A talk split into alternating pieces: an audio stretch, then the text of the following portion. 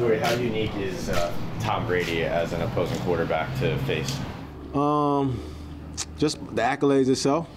Played against them 3 times before, so to witness him growing up and then be able to play against him in the league and see the things that he's done, it's for sure great to watch and great to witness. And I think that's what stands apart from him. What makes him great, do you think?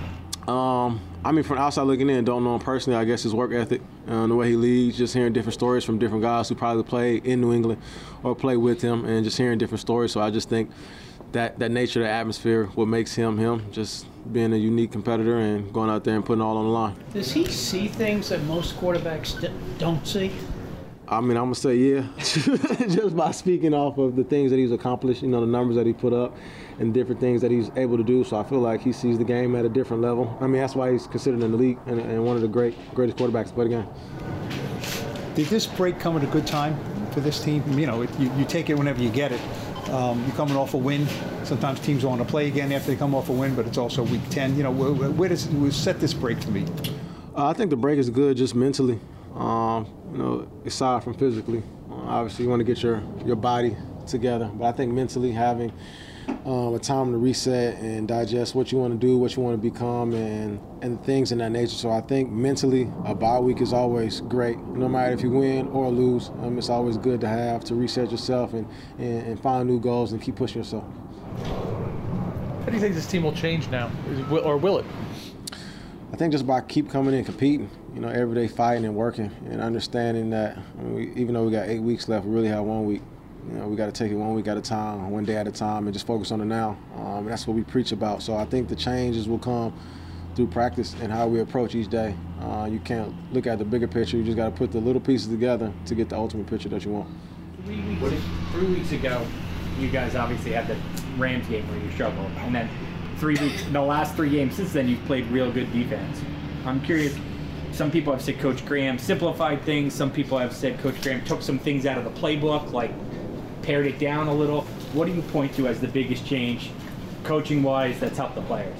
I think us clicking together and being cohesive, and I think us understanding the situation that we weren't excelling or doing well at, which was 3rd down, 2-minute, and in the red zone, and trying to correct those things. And I think by that aspect and us coming together, understanding what we wanted to do and what we needed to do to get the job done, and it started working for us. Did you actually go home, or did you hang around here because it really wasn't a full week to get away? Chilling. I was here. Getting my body right, getting my mind right, like I was saying. And yeah, just be to myself. Not trying to be worried about the outside, just staying in my house, watching a couple TV shows, eating good, and playing some video games, which is much needed. What did the coaches challenge you to do personally, and what have you improved on maybe the last month or so? I think the biggest thing that we harp on about is just having that edge, being more aggressive, by like attacking the ball in different natures. Just going out there and playing fast. And other than that, you work on that throughout the week in practice. Just being comfortable, being who I am, playing fast and playing free. So, you take everything in, you hear everything from what they coach you and tell you to do, and just try to implement it in practice and keep getting better and constantly improving. You like being coached hard? I love it. I mean, that's the only way that you should want to be coached. I understand that no coach want to put you in a situation to fail. They just want to see you succeed and play well. And that's how I always look at a coach trying to coach me. Like, they wouldn't put me out there because it's not just their name on the line, the team name on the line, and ultimately it's me out there. So I at the end of the day, you just got to go out there and prepare yourself and compete. You look at this team, and obviously the quarterback is what stands out. Who's the biggest threat of receiver in your mind? Who's the guy you got to take? Man, they all lethal. I'm not even going to lie to you. Just watching them play, Tom's going to spread the ball out, spread the ball around. So I feel like each receiver has a different asset and a different uniqueness to them that makes them all go together and makes them a lethal repertoire. And then they have great running backs too, and the tight end as well. So I feel like they just, like I spoke about Kansas City, they have a lot of weapons around them to make them go and make them fire at a high rate. Speaking of Kansas City, how much did you give O'Shane for the offside?